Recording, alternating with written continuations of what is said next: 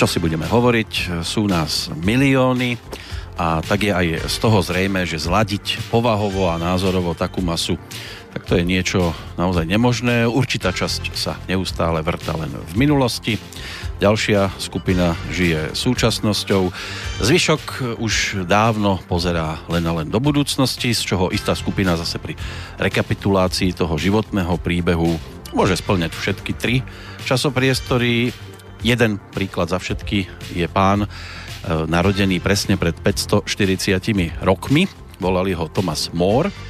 Bol to anglický právnik, spisovateľ, filozof, ktorý, a aspoň toto sa o ňom tvrdí, okrem iného vyslovil aj nasledovné: Bože, keď to všetko rozvážim, potom sa mi každý dnešný štát javí len ako zrada boháčov, ktorí pod zámienkou spoločného blaha sledujú svoje vlastné výhody a všakovakými úskokmi sa usilujú len o to, aby si zabezpečili vlastníctvo všetkého, čo neoprávnene získali, a aby prácu chudoby získali a vyťažili za najmenšiu možnú odmenu. Takéto podarené ustanovenia zriaďujú bohatí v mene celku, teda aj chudobných, a nazývajú ich zákony. Tu citát končí a možno aj preto tento pán dopadol tak, ako dopadol. Nakoniec ho popravili, mal ale taký zmysel pre humor, že ešte aj katovi na popravisku povedal: mám krátky krk, mier dobre, aby si nenaurobil hanbu. Jeho hlava bola potom vystavená celý mesiac na London Bridge a odstránená až po úplatku dcery Margaret. Keď to porovnáme s dneškom, tak teraz je to o tom, že katolícka cirkev si ho ctí ako svätého a mučeníka, ale asi ťažko by to robila v čase, keď bol väznený a vedený na popravisko. Doba Thomasa Mora je teda nenávratne, žijeme inú, ale že by bola extra lepšia, to sa až tak veľmi nezdá. Možno si treba pre deti tiež šetriť výkupné za vlastné hlavy, lebo aby sa dnes niekto postavil na vašu stranu, keď si obhajujete svoj názor, to je tiež už niečo, čo sa môže radiť aj do sféry zvanej science fiction. Zajtra tu bude zase výročie v prípade Julesa Verna, nejakých 190 rokov tuším od narodenia. Dnes píšeme 7. februára 2018, počúvate Slobodný vysielač, začíname rekapitulovať jeho minulosť, plánovať budúcnosť, ale iba nasledujúce minúty ukážu, že čoho bude viac. Príjemný podvečer z Banskej Bystrice želá Peter Kršiak, želá ho aj Zdenko Honderka. Pekný večer. Želá ho aj Boris Koroni. Dobrého zdravia vám prajeme všetkým, vinšujeme. No, tak, mali by sme asi začať niečím. Thomasom Mórom.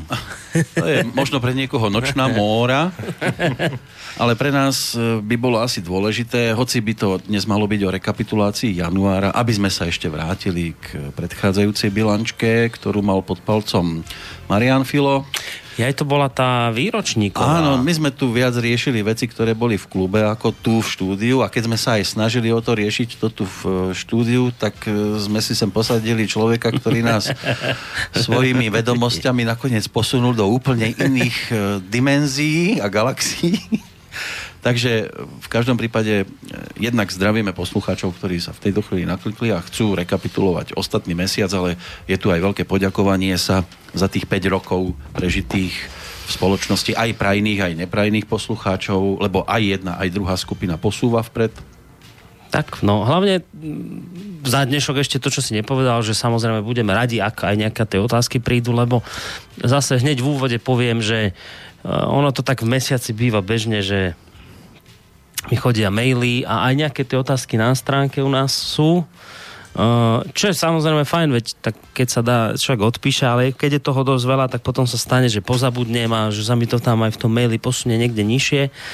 Takže vlastne komu som aj nejak cez mesiac neodpovedal z poslucháčov, tak sa týmto aj tak ospravedlňujem. Aj ja ešte potom si dodatočne tie nejaké maily aj samozrejme kontrolujem, takže sa stane potom, že povedzme po týždni, po dvoch odpoviem, ale ak teda, že pozabudnem a máte pocit, že niečo dôležité je, na čo by ste akoby chceli poznať odpoveď, alebo niečo, čo vás zaujíma, tak ono by bolo vlastne ideálne využiť práve túto reláciu plánovanie budúcnosti na to, aby ste tú otázku položili do vysielania. Či už teda dáte prednosť mailu na adrese studio@slobodnyvysielac.sk alebo sa rozhodnete pre telefón 048 381 0101 je už len na vás. Ešte tam potom tá tretia možnosť, že si kliknete na to zelené tlačítko vľavo na našej stránke otázka do štúdia. Takže to by som bol naozaj rád, keby toto tak nejak ako vo väčšej miere fungovalo v týchto reláciách, že to, čo vás zaujíma, niektoré otázky, aby ste ich hlavne teda adresovali sem, lebo toto je práve relácia, mala by to byť taká, akože z kuchyne rádia sa to hovorí, že čo plánujeme a niečo, čo vás aj vravím zaujíma, takže to by bolo ideálne. K tej 5-ročnici, no ja som tu vtedy v tom vysielaní nebol, aj keď teda v mojom pláne bolo sa tu objaviť, len chvíľu som bol u Pala šedivého s Tonom a potom už vlastne som sa tu venoval ľuďom v klube, ako sme tu mali celkom tak akože dosť dobrú dochádzku, poviem. Mnohí ľudia prišli, takže to nás samozrejme potešilo. No oslavili sme to nejak pompezne, zase nie, ale tak hlavne v kruhu ľudí, ktorých si vážime, s poslucháčmi, ktorí prišli tak aj s poslucháčmi, ale hlavne teda to bolo cez éter. Ja len taký možno krátky návrat k tomu v tom zmysle, že naozaj, a už sme to viackrát hovorili, myslím, že vtedy aj u toho Pala som to hovoril, že my sme mali takú tú prvotnú myšlienku, keď sme toto rádio 14. januára 2013 spúšťali, že a keď sme tomu dali názov Slobodný vysielač, tak taká naša predstava bola, alebo to, čo sme si my teda vlastne tak nejak medzi sebou neoficiálne dohodli, že bolo by super, keby sa nám podarilo vysielať dlhšie ako tomu vysielaču z druhej svetovej vojny. Lebo tí, čo neviete, náhodou, ak neviete, tak poprvýkrát sa vlastne slovenský slobodný vysielač ozval z Banskej Bystrice, to bolo počas Slovenského národného povstania. No a ten vysielač vlastne skončil približne za nejaké 2 mesiace, keď bolo povstanie potlačené. No a my vlastne nadväzujúc na tento historický fakt, a potom vlastne ešte chvíľu fungoval aj vysielač v 68. Takže nadväzujúc na toto sme si tak povedali, že to by bolo super, keby to viac ako 2 mesiace vydržalo. No drží to zatiaľ 5 rokov, čo je teda neuveriteľné. Ja sám za seba poviem, že pre mňa je to zázrak, v ktorý ani nie som si tak ani nejak netrúfal dúfať, že by to takto dlho mohlo fungovať. Zvlášť, keď si uvedomíte skutočnosť, že za tých 5 rokov sem neprišlo ani jedno jediné euro za reklamu alebo z nejakých PR agentúr a niečoho podobného. Proste nič, nula, ani jeden jediný cent. To je všetko vlastne, čo tu zatiaľ stojí. Tak je tu vďaka vám, poslucháčom, mnohým, ktorí aj verím, že v tejto chvíli počúvate reláciu. Takže to je ten zázrak, o ktorom hovorím. Ono nie je zázrak postaviť rádio a niečo tu do toho hovoriť, do toho mikrofónu. Svojím spôsobom nie je ani taký veľký zázrak, tak dokopy nejakí ľudí, ktorí majú čo povedať, lebo síce Slovensko malá krajina, ale myslím si, že tých ľudí, ktorí majú otvorenú myseľ a aj sú odvážni a vedia niečo povedať, čo sa možno aj nenosí aktuálne, tak takých ľudí predsa len v každej spoločnosti nájdete. Ale to, že sa to podarilo držať 5 rokov na peniazoch od ľudí, ktorí, a prosím pekne, toto podčiarkujem 2-krát, toto rádio nemusia platiť, aby ho počúvali. To nie je to, že ako keď si chcete kúpiť časopis alebo prečítať časopis, tak si ho musíte kúpiť. Toto nie je médium, kde si musíte zaplatiť koncesionársky poplatok na konci mesiaca. Toto nie je film, ktorý ak si chcete stiahnuť alebo neviem čo kúp, tak si musíte kúpiť. Proste toto je rádio, ktoré bude vysielať, aj keby ste to nezaplatili, že to je na dobrovoľnej báze. Samozrejme, keby tie peniaze chýbali dlhodobo, tak samozrejme toto rádio fungovať nemôže, ale a týmto končím tento svoj dlhý úvodný vstup, že pre mňa bude už na veky vekov obrovským zázrakom to, že sa to darí držať 5 rokov len na dobrovoľnej báze od ľudí. A toto uvedomenie si toho, že to ľudia platia, aj keď by akože v úvodzovkách nemuseli, tak to je niečo, v čo by som pred 5 rokmi skutočne nebol dúfal, že je možné to takto dlho udržať. Tým ste nám dali, vážení poslucháči, neuveriteľnú formu slobody, ktorú tu ľudia vysielaci majú, pretože ako náhle by sme sem pustili reklamu, tak samozrejme ten reklamný zadávateľ už má nejaké svoje predstavy, niečo podobné. Keby sme, nedaj Bože, žili zo štátnych grantov, alebo by nás, nedaj Pánu Bohu, financoval pán Soroš spoza oceánu, tak to by už úplne inak vyzeralo. Takže ani nechvala Pánu Bohu, tak chvala vám, ďakovať vám sme v tejto chvíli do maximálnej možnej miery slobodní a ja to teda tak nejak dúfam, že to tak ostane aj naďalej. No keď to spojím zase s tým už spomínaným Julesom Vernom a zajtrajším jeho 190. výročím narodenia, on ponúkol 5 týždňov v balóne, ano, toto sme prekonali, deti kapitána Granta sa tu možno tiež objavili, cesta do stredu zeme, to nám často vyčítajú, že sa takýmto témam venujeme, ale vyčítajú nám to tí, ktorí ponúkajú rôzne reality show a postavičky, ktoré sú možno porovnateľné s niekým podobným. Že tu sa spomíname aj sever proti juhu, tak to je tiež niečo, čo sa dá s tým spomenúť. Oni slobodný vysielač nazývajú aj vynálezom skazy. Aj toto by sme mohli s tým spomenúť, alebo sporovnať a potom ešte je tu aj tajomný hrad v Karpatoch, lebo niekedy tí, ktorí sa sem boja prísť, tak z toho tiež majú zimomriavky. Niekto by bol rád, keby sme si dali 2 roky prázdnin. Áno, je tu aj dokonca aj Morská oblúda, bol jeden z jeho románov, alebo Maják na konci sveta a honba za meteorom, to už by sme asi išli. A ešte tajomstvo neviditeľná. To sú romány Julesa Verna, ale niektoré, ktoré by som si teraz dovolil povytiahnuť, ale ešte keď sa vrátim k tej rekapitulácii pred mesiacom, sám osobne to pokladám za trošku nešťastné spájať narodeninovú takzvanú party aj s vysielaním. Ono sa to asi do budúcnosti bude dobre, keď sa to oddelí, aby sme potom nemali myšlienky aj tam do klubu, aj do vysielania. A tiež by bolo dobre, keby aj niektorí z tých, ktorí sa dostanú potom k mikrofónu, vedeli oddeliť svoju hlavnú náplň relácií. Budeme múdrejší o 5 rokov. No, takto to môžeme uzavrieť. O 5 rokov budeme múdrejší, keď budeme oslovať 10. výročie, tak to bude eňo-ňuňo. No pozeráš až príliš možno dopredu, ale dobre, aby sme už neboli vtedy 20 000 mil pod morom. Dúfajme. Stále sa drží Verda. Sú aj iní francúzski autori. Ale tento mi vyskakuje teraz v kalendári, že a ešte aj výročie okrúhle. Takže... Máme tu takých aj pedárov. Budeme pedári. Máme tu aj také, že hrabie Monte Cristo. A pevnosť. Áno. Ďakujem pekne. Zdenko je optimista. Aby sme nepadli ako Robinson Crusoe. Tak. Na opuste do Ostrobe. No, teraz to bude... Alebo reportáž spod Šibenice. To bol Fučík, či kto to bol? Áno, čo? Julius. Nie, ale Fučík to bol. Bol to Julius. Hádam Julius Fučík. To som čítal naozaj, akože teraz bokom nejaké komunistické tieto, ale však to, podľa mňa to bol odvážny chlap, však pred popravou ešte takéto veci písal, kadečo. My sme to mali ako povinné čítanie. Ja som sa k tomu náhodou dostal, myslím, že... Ty si nemohol v škole zažiť ako povinné čítanie túto knihu, lebo to bolo pre tvoju generáciu, že by sme boli nejaká extra iná, to netvrdím, ale to ešte bol ťažký. Nie, my sme to už nemali, my už sme z takých tých svetových kadejakých mali a zo Slovenska, už ani neviem, ale...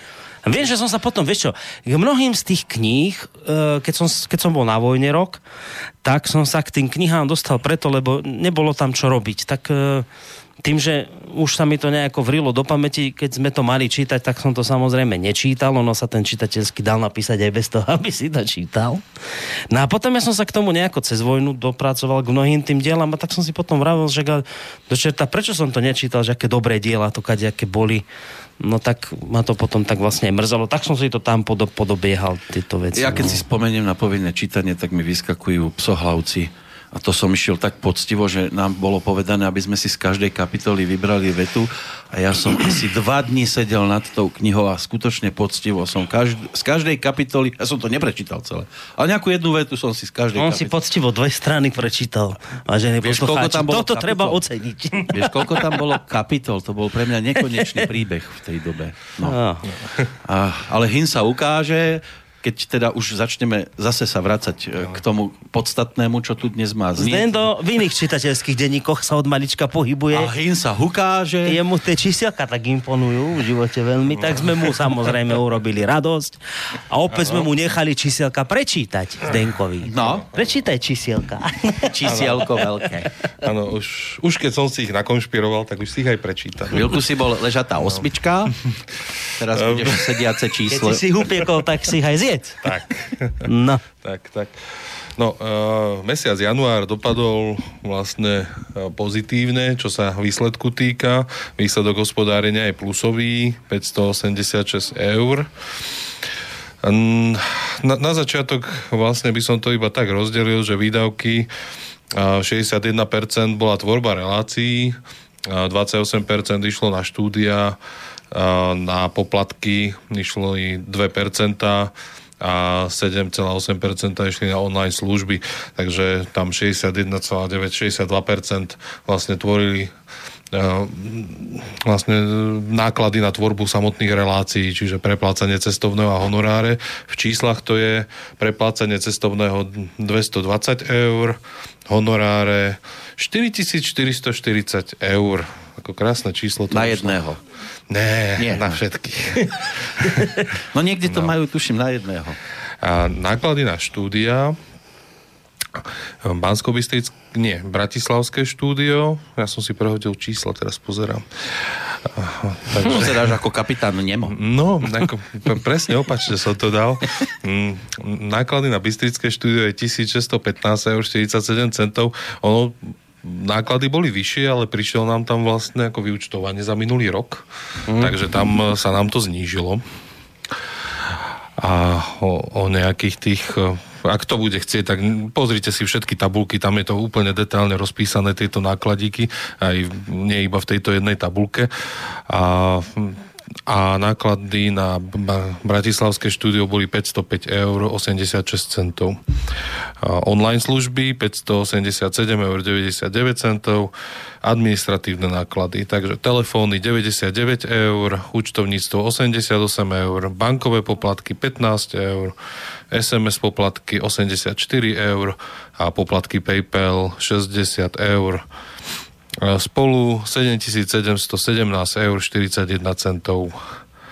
Príjmy na účet vo VUB 6760,57 €, PayPal 544 €, občanský snem 637 €. To sú vlastne poslucháči z Čiech. Áno.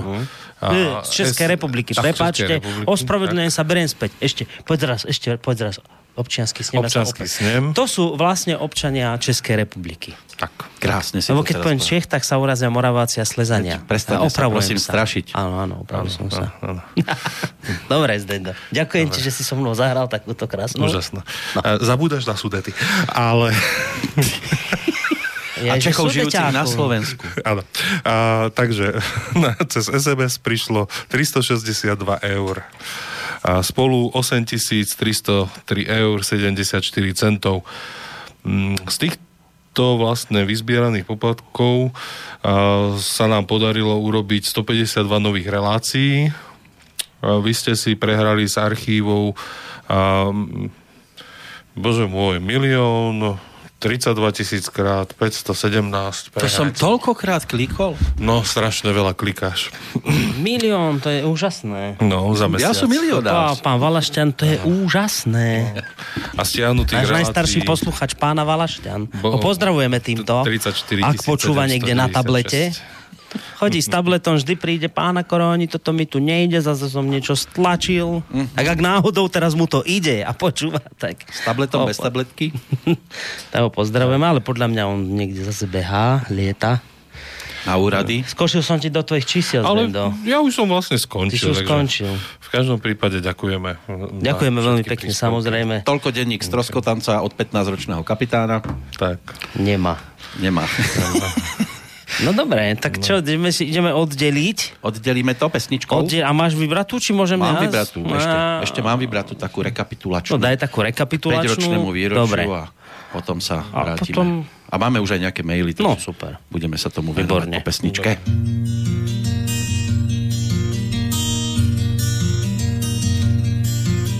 Na začiatku boli len 2 a 3, sa pridal k ním. Chceli vždy víťaziť pravdou nad všetkým zlým. Každý im závidel šťastie, mladosť, silu a chýr. Zo dňa na deň puto rastie, naberá nový štýl. Najviac bolí tvá zrada, keď ju nečakáš. Zlý človek sa dobrým málo kedy môže stať. Rozmýšľaj, čo sa stalo, že smutné oči mám. Veď nás Slovená stálo, teraz sme každý sám. A klamstvo a faloš našli si vždy dobrý liek. Len báli sa toho, že príde raz aj na ich smiech. Ty vlče už to tak chodí, dobré sa strieda so zlým.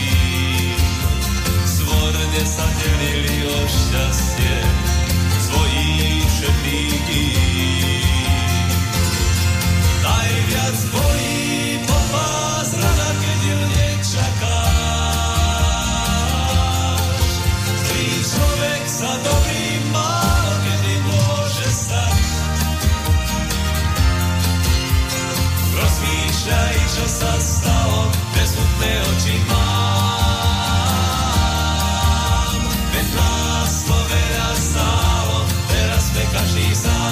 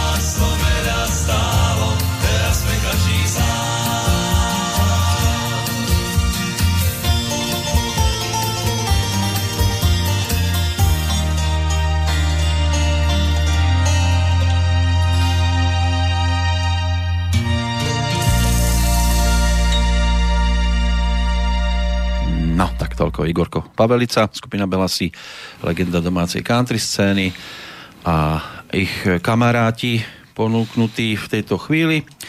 Posúvame sa ďalej a prechádzame aj k veciam, ktoré prichádzajú z vašej strany. Kontakty v podstate tým, ktorí nás počúvajú pravidelne alebo ktorí sa naklikli cez stránku, snáď ani netreba zdôrazňovať, či už e-mail alebo telefónne číslo.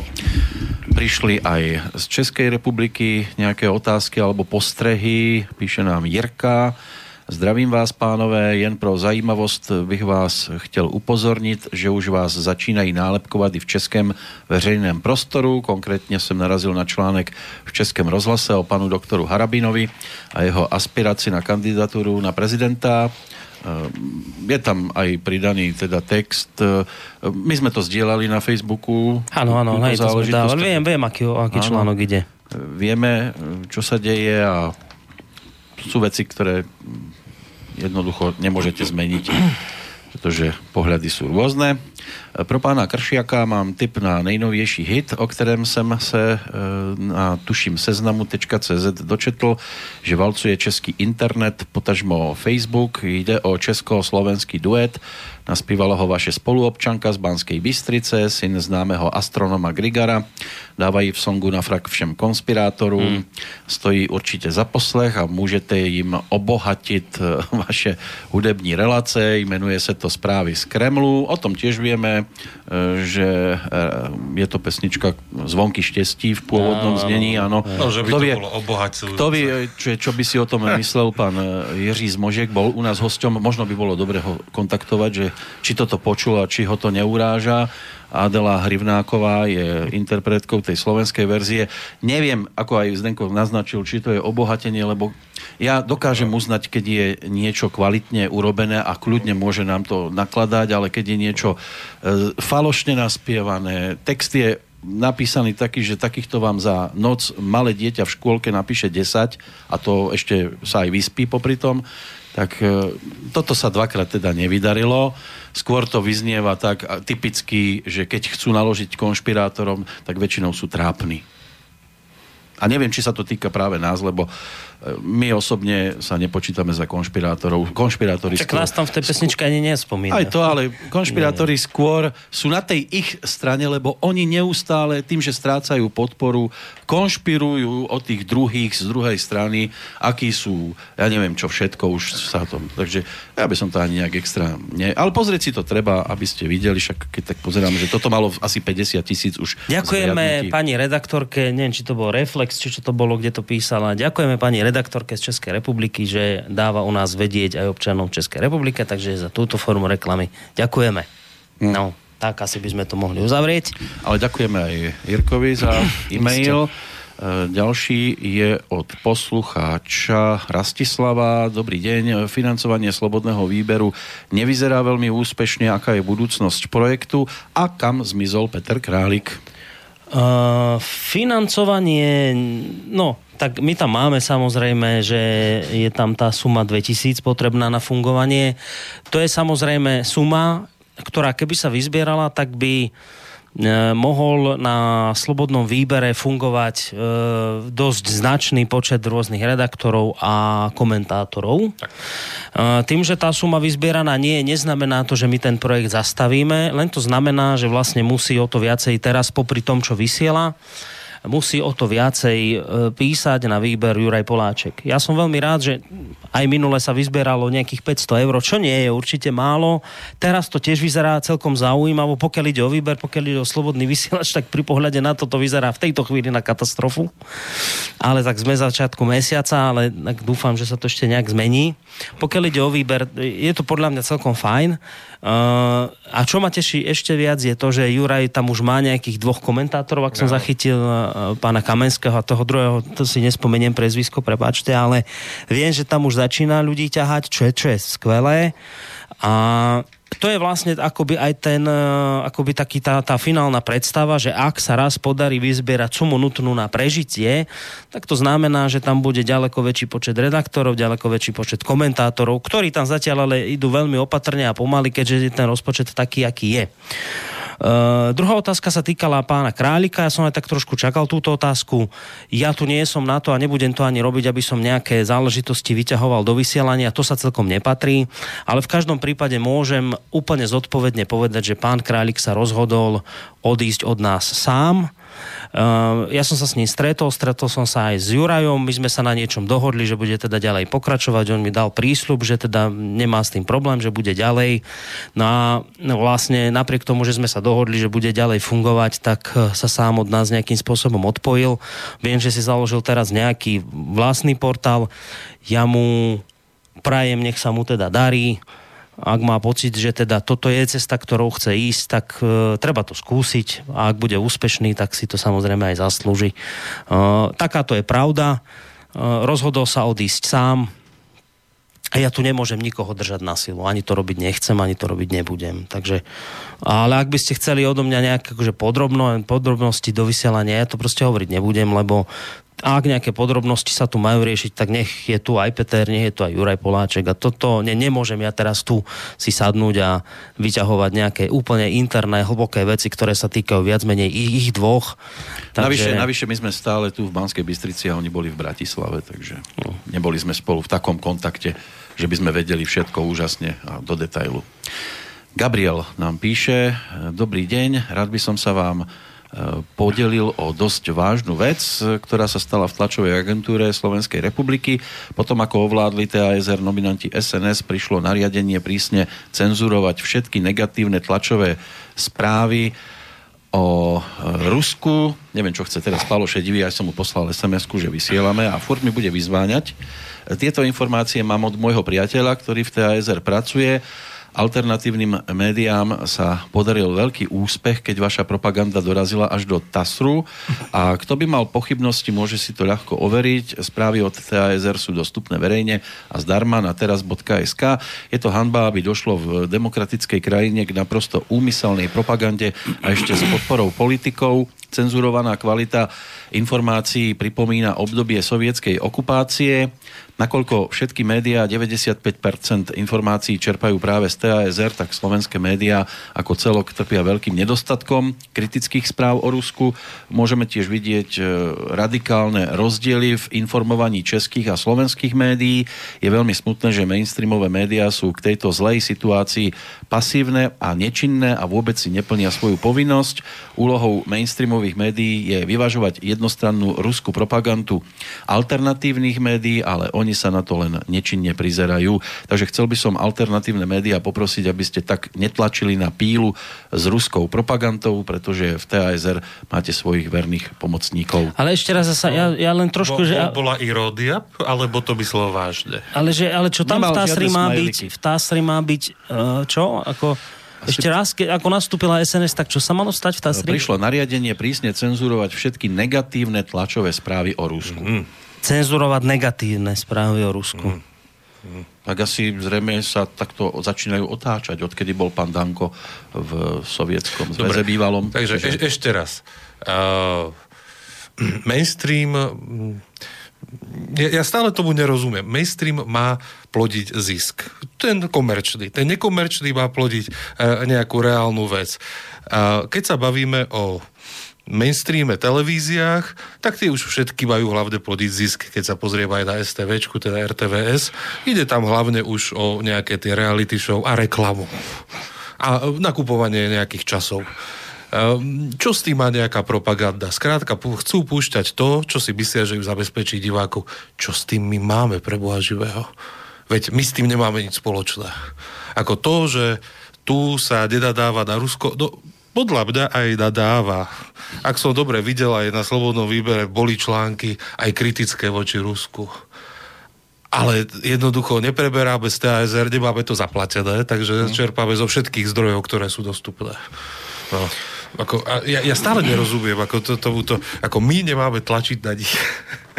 Ja známeho v TASR nemám, takže ja neviem vám teraz povedať, či teda také nariadenie išlo alebo nešlo.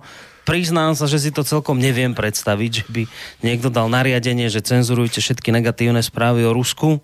Neviem si to predstaviť ani z toho hľadiska, lebo keby niekto takúto vec povedal, alebo nedaj Bože dal na papieri, tak v denníku N alebo v Smečku to majú okamžite. Tak. Už to by sa hneď našiel niekto v TASR, kto by takúto vec vyťahol, pretože tam si naozaj nemyslíte, že tam pracujú len ľudia, ktorí sú, ja neviem, nejakí proruské, niečo podobné. Čiže toto sa mi celkom dvakrát ako reálne nezdá, ale ja nehovorím, že ja pravím, opakujem, ja tam známeho nemám. TASR mesačne stojí zhruba 2000 €. Z toho hľadiska je teda jasné, že my TASR nemáme. Takže ja reálne neviem zhodnotiť, čo všetko na TASR je, alebo nie. Je to, čo spomínate, portál Teraz, to je pravda, to je portál, ktorý patrí tlačovej agentúre Slovenskej republiky, ale nemáte pravdu v tom, keď poviete, že všetko, čo je na TASR, nájdete na portáli Teraz. Nie je to tak. Na portáli Teraz nájdete len malú časť toho, čo je v skutočnosti v agentúre TASR. Oni tam na portáli Teraz dávajú len niektoré, podľa nich teda tie dôležitejšie správy, ktoré by ľudí mohli zaujímať, ale v žiadnom prípade ani len náhodou tam nenájdete všetky správy TASR. Pozrite, sami vysvetlím vám to úplne jednoducho. Ak agentúra TASR stojí pri plnom servise, lebo vy môžete ako médium samozrejme nemať plný servis, len si niečo zaplatiť, povedzme len zahraničné správy, len regionálne alebo len domáce. Ale pokiaľ máte plný TASR servis, ktorý stojí zhruba tých spomínaných 2000 eur, tak čo by to bola za logika? Dať všetky správy na verejne dostupný portál teraz a inak pýtať 2000 eur, však to by im nikto nezaplatil, všetci by potom ťahali z portálu teraz. Čiže, prečo to hovorím? Problémom TASR je vlastne ten, že TASR dá veľa razy u seba na portáli aj takú správu, ktorá k vám nikdy nedoletí, pretože ju jednoducho médiá nepreberú. Môže tam byť aj správa negatívna o Rusku, môže tam byť správa pozitívna o Rusku. Tých správ vychrlí TASR tak z domácej, ako aj zo zahraničnej politiky veľmi veľa počas dňa. Len menšina tých správ sa reálne k vám dostane, pretože jednoducho tí, ktorí rozhodujú o tom, čo do médií pôjde alebo nepôjde, sú tie médiá, ktoré si tu TASR platia. A oni keď jednoducho niektorú správu už či z ideologických dôvodov, alebo pretože sa im nezdá byť zaujímavá, jednoducho odignorujú, no tak ona TASR svieti, ale nikto sú nepreberie. Čiže preto hovorím, že ja by som si nedovolil tak jednoznačne tvrdiť, že teraz je tam nejaká cenzúra a nič negatívne nemôže zaznieť. Keď tvrdíte, že tam máte známeho, len vravím, ja neviem si predstaviť, že niečo takéto dá riaditeľ TASR na papier. Vravím, ten papier by bol v denníku N za 3 hodiny vonku. Za 3 hodiny by ho vytiahli von. To je taká vec, že keby dal niekto reálne zákaz negatívnych správ o Rusku, tak prvý nejaký zamestnanec TASR, ktorý by chcel senzáciu, no tak by to posunul ďalej denníku N a tí by z toho spravili taký poprask, že by Smatanovce a podobných skákali 3 metre do výšky a už by zase organizovali tú svoju úderku, ktorá sa im podarila zorganizovať tak pri agentúre Spotnik, ktorá nemala spolupracovať s TASR, ako aj teraz posledne pri relácii Reportéry. Už sa im to osvedčilo, tejto úzkej skupenke ľudí, ktorí koordinovane samozrejme tlačia a potom to zrazu vyzerá, že je toho plné Slovensko. Je to úzka skupina ľudí, ktorí presne tlačia spoločne a zrazu má Rezník, alebo kto tam je, proste pocit, že sa naň hováľa pol Slovenska a dotlačia ho tam, kde potrebujú. Vyšlo im to 2-krát. Čiže, a týmto končím, keby reálne niekto dal dnes taký prípis, alebo zamestnancom by povedal, že od tejto chvíle cenzurujete negatívne správy o Rusku, tak vám garantujem, že Smatanovi sa to dostane do 3 hodín na stôl a už to tu rozmáznú po celom Slovensku. Takže ako neverím tejto veci, ale vravím, ja len z toho vychádzam, že som jednoducho pracoval v médiu alebo v médiách, ktoré si TASR platili a viem, ako to tam funguje, takže nezdá sa mi to veľmi reálne. Áno, ono ten poplatok je aj kvôli tomu, že tam sú schovávané napríklad zvukové materiály a tie sú aj kvôli tomu, aby mali na cesty za tými respondentmi, tak tie sa tam potom dávajú do tých platených sekcií, preto potom z tých rádií počujete aj rôzne hlasy, ktoré TASR zaznamená, niekedy v lepšej, niekedy aj v trošku horšej kvalite, ale proste tie sú tam schovaté a za ten poplatok to potom majú možnosť si vyťahovať jednotlivé médiá, ktoré si to zaplatia. Potom ešte iná alternatíva, lacnejšia, a to je agentúra SITA. To je už súkromná agentúra, lenže ja neviem, ako je to teraz, no už ja som z toho vypadol, ale viem, že v čase, keď teda som pracoval v médiu, kde sme mali aj jednu, aj druhú agentúru, boli ešte nejaké roky dozadu, tak len vám poviem ako taký príklad, že TASR mala svojho človeka len v Banskej Bystrici, kdežto SITA mala jedného človeka pre celý Bansko-Bystrický kraj. Čiže to si viete predstaviť, ako to zhruba, aká je tam disproporcia a ako potom boli jednotlivé témy pokryté.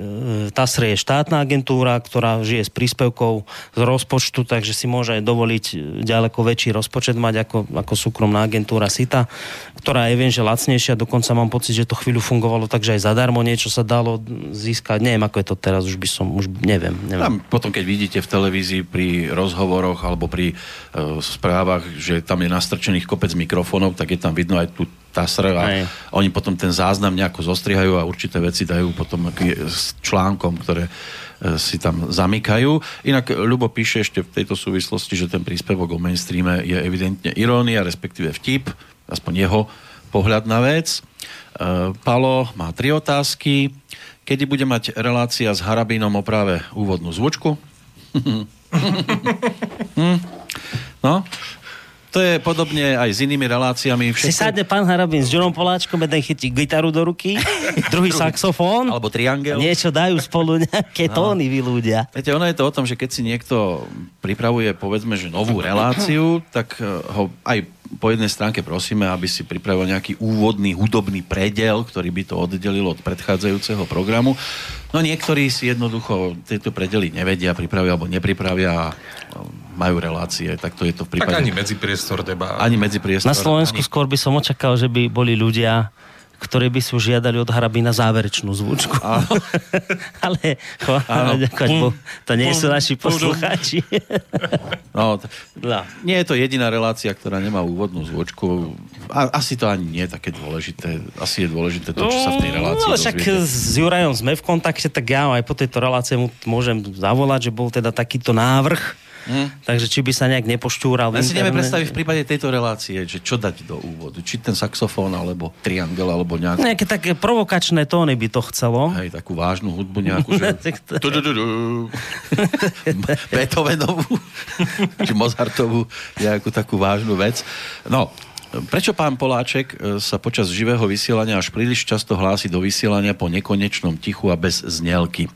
Toto je záležitosť zrejme hlavne v súvislosti s komentármi, ktoré keď idú naživo, tak aj vďaka tomu, že to prepíname z Banskej Bystrice do Bratislavy a nevidíme, či už redaktor sedí v štúdiu a začne presne na sekundu a je tam aj určitý časový posun. Tam je to o tom, že oni majú tiež jazzler na ploche, na počítači, majú čas, ktorý ale nie vždy sedí s tým časom, ktorý je tu v Banskej Bystrici. Takže ja, keď to prepínam, lebo väčšinou to prepínam ja, tak len tak so zažmúrenými očami zhruba sa snažím trafiť začiatok jeho rozprávania.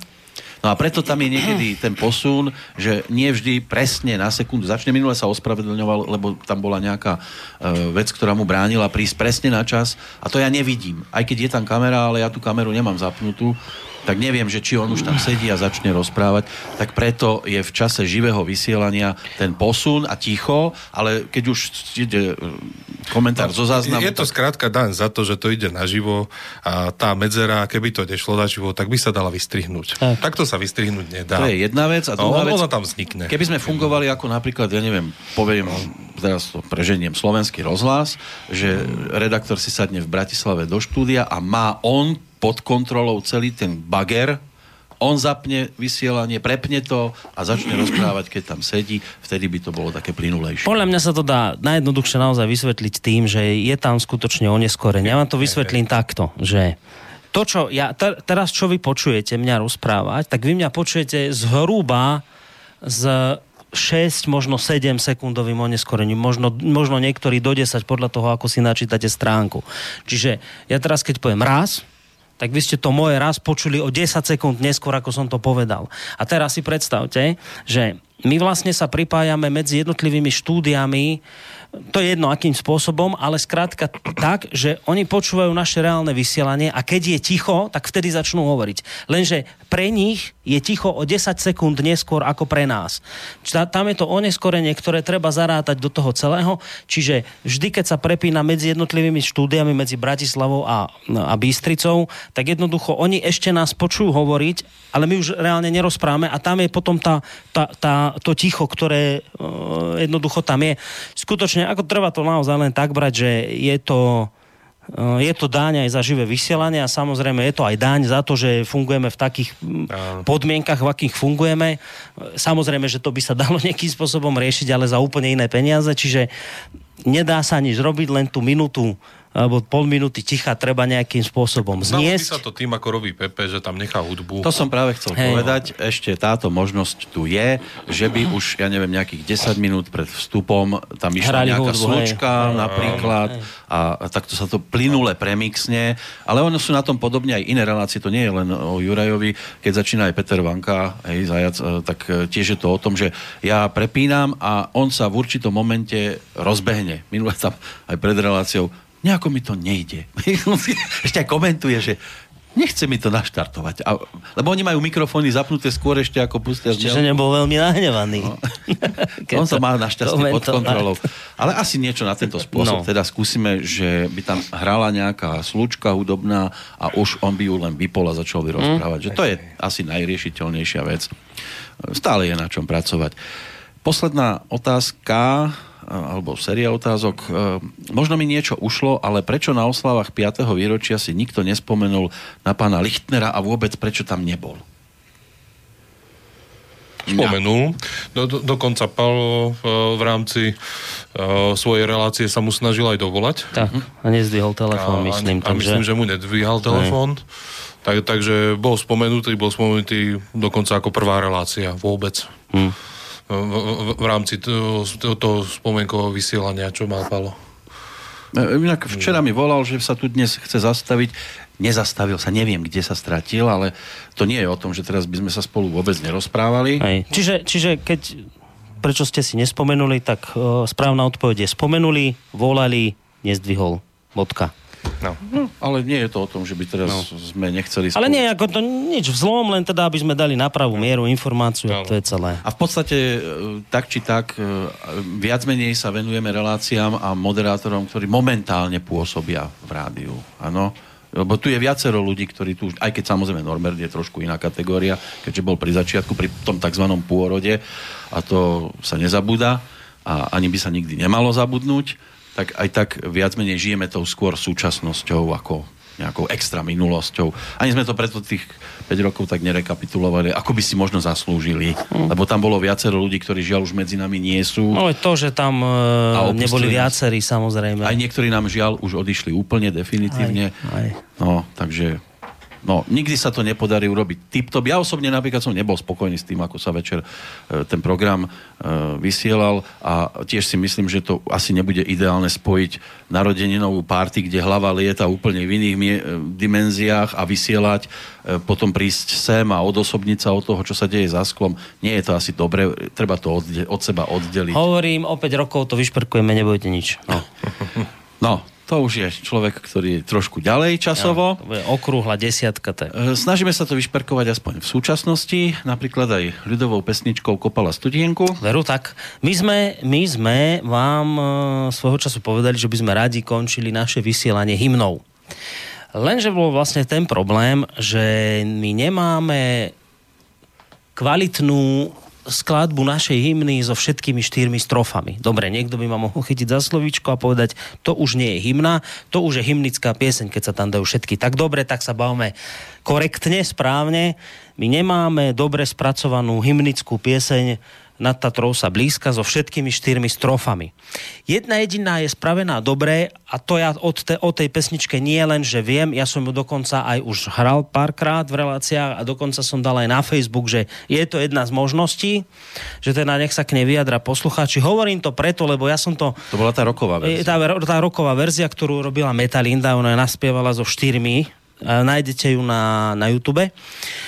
Hovorím to preto, lebo ja som vlastne prvýkrát túto, ktorú ideš pustiť, hral a upozornil som na ňu po relácii Hodina vlka. Aj s tým teda, že som povedal, že prečo práve túto, lebo nemáme tú klasickú hymnickú pieseň so 4 strofami, takže budeme hrať Kopala studienku. A na to mi prišli asi 2 alebo 3 maily, kde ma poslucháči upozornili, že máme kvalitnú a upozornili ma na tú práve od Metalindy. Ja vrajím, že o tej ja viem, že je, ale ona nie je zle urobená, mne sa aj páči, ale nepríde mi to až také celkom možno ani nevhodné, to je prísilné slovo. Proste mám taký pocit, že k tej hymne alebo vôbec hymnické piesni by sme mali pristúpať s takou asi väčšou nejakou úctou alebo neviem, niečo ale mi tam... Ale oni to nezneúctili, ale nie, to tiež treba veď povedať. Práve preto ja sa ako teraz chodím opatrne, našlapujem, aby som nepovedal blbosť, že je to kvalitne spravené, je to pekne spravené, ale mne tá roková verzia príde taká, akože vedel by som si predstaviť predsa trošku inú. No a tak sme na to prišli, že keďže my nemáme normálne zatiaľ urobenú hymnu s tými 4 strofami Nad Tatrou sa blízka, tak sme urobili Nech je teda aj vlk sitý a ovca celá. Našli sme so 4 strofami, ale nie je Nad Tatrou sa blízka, ale Kopala studienku v podaní Dariny Laščiakovej. No a tak sme si povedali, že toto budeme hrávať na záver nášho vysielania denného, ale denného. To sa mení, pretože niekedy buď končíme o polnoci, alebo končíme o pol 1, alebo a to teraz sa obraciame na reláciu o hodina, pol 3, vlka, áno. Aj o pol 3 sa už stalo. Takže nebudeme to tak, že hrať o polnoci, ako to hrá, ja neviem, slovenská televízia, ale my, že na konci vysielacieho dňa. A to sa môže hýbať. No. A som chcel povedať, že budeme to hrať minimálne dovtedy, kým sa nenájde niekto, kto urobí poriadne tú slovenskú hymnu so 4 strofami. Podľa nás poriadne, tak. Lebo už ju poriadne urobila Metalinda, ale v rokovej verzii, ktorá je pekná, odporúčam vám ju vypočuť. Tak. Ale my ešte čakáme na trošku inú verziu. No, tak kým niekto podľa nás urobí ešte lepšiu, tak dovtedy budeme hrávať toto, čo teraz pustíš na záver nášho vysielacieho programu. Ale určite je to dôstojnejšie od Metalindy ako Zvonky štestí v tej novej verzii. To treba tiež. To je aj oblúdne, že vôbec takúto porovnávku si teraz urobil. Alebo oblúda, iba oblúdne porovnanie. Otočila sa pani Laščiaková teraz v hrobe. Ale kdeže ty si už pochoval? Jej, nie ešte. Ježišmaria, toto bolo ešte oblúdnejšie. To je oblúdne. To bolo ešte oblúdnejšie. To je dvojnásobne oblúdne teraz. Ale zase na druhej strane sa hovorí, že keď sa ti takéto stane, že ťa niekto predčasne pochová, tak budeš dlho žiť.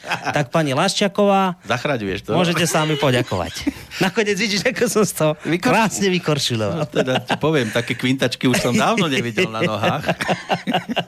No, ale chceš to dať už teraz a rozlúčime sa, alebo ešte počkáme na nejaké maily po pesničke? Tak uvidíme, či niečo príde, a keď nie, tak sa rozlúčime.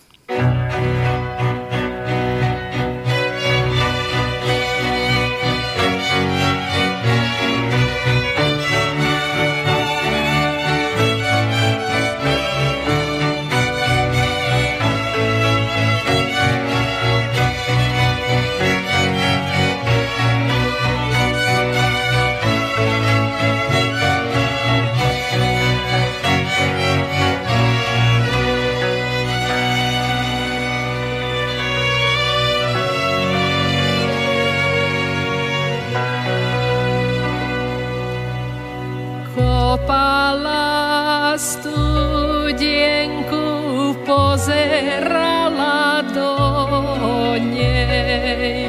Kopala studienku, pozerala do nej. Či je tak široká, ako je hlboká, skočila bych do nej, hej, skočila bych do nej.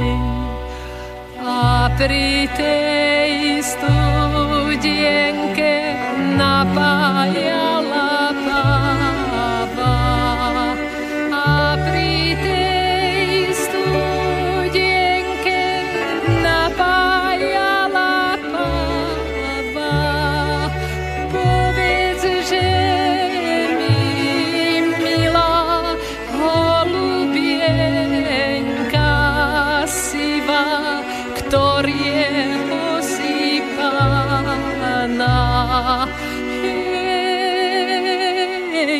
ktorý je osýpaná.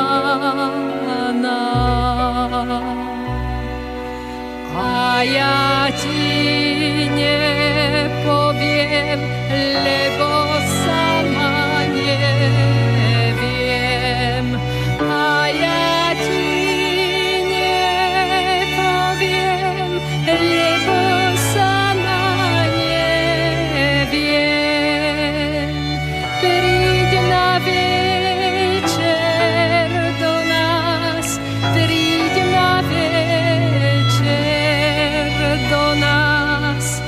mamičky sa do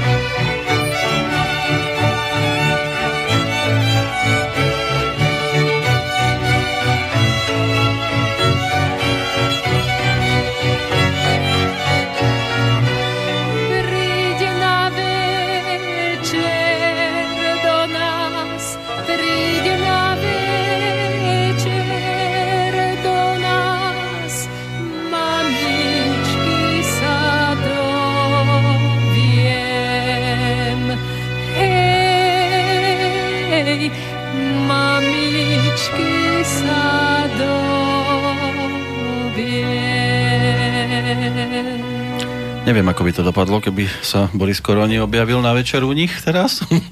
Ja som vedel, že mu ide niečo cez pesničku rozumom, lebo usmieval sa, vieš? Jo, ja. Taká hudba, vraj si, čo je tu na smiech a celý čas tak si myslím, už mu šklbalo kohútikmi. Aj kohútikmi. Tak si myslím, že vrchol v tejto relácii už aj tak je za nami. No. To sme si dovolili, teda riadny vrchol. Ale boli tu aj vrcholy za ostatní obdobie, dovolím si povedať, že návšteva Mareka Ťapáka, aj rozhovor s Petrom Hanigom ako kandidátom na českého prezidenta a prípadne ďalšie, tak to snáď môžeme hodnotiť ako za niečo, čo sa v ostatnom období tiež vydarilo a ďakujeme aj za návštevu, aj za všetky rozhovory, ktoré boli poskytnuté pre nás, že sú tu stále ľudia, ktorí vôbec neriešia, čo sa deje v inom čase, riešia si proste iba to, čo oni chcú povedať a snáď nám to vydrží aj ďalších, keď hneď nie 5 rokov, tak 15.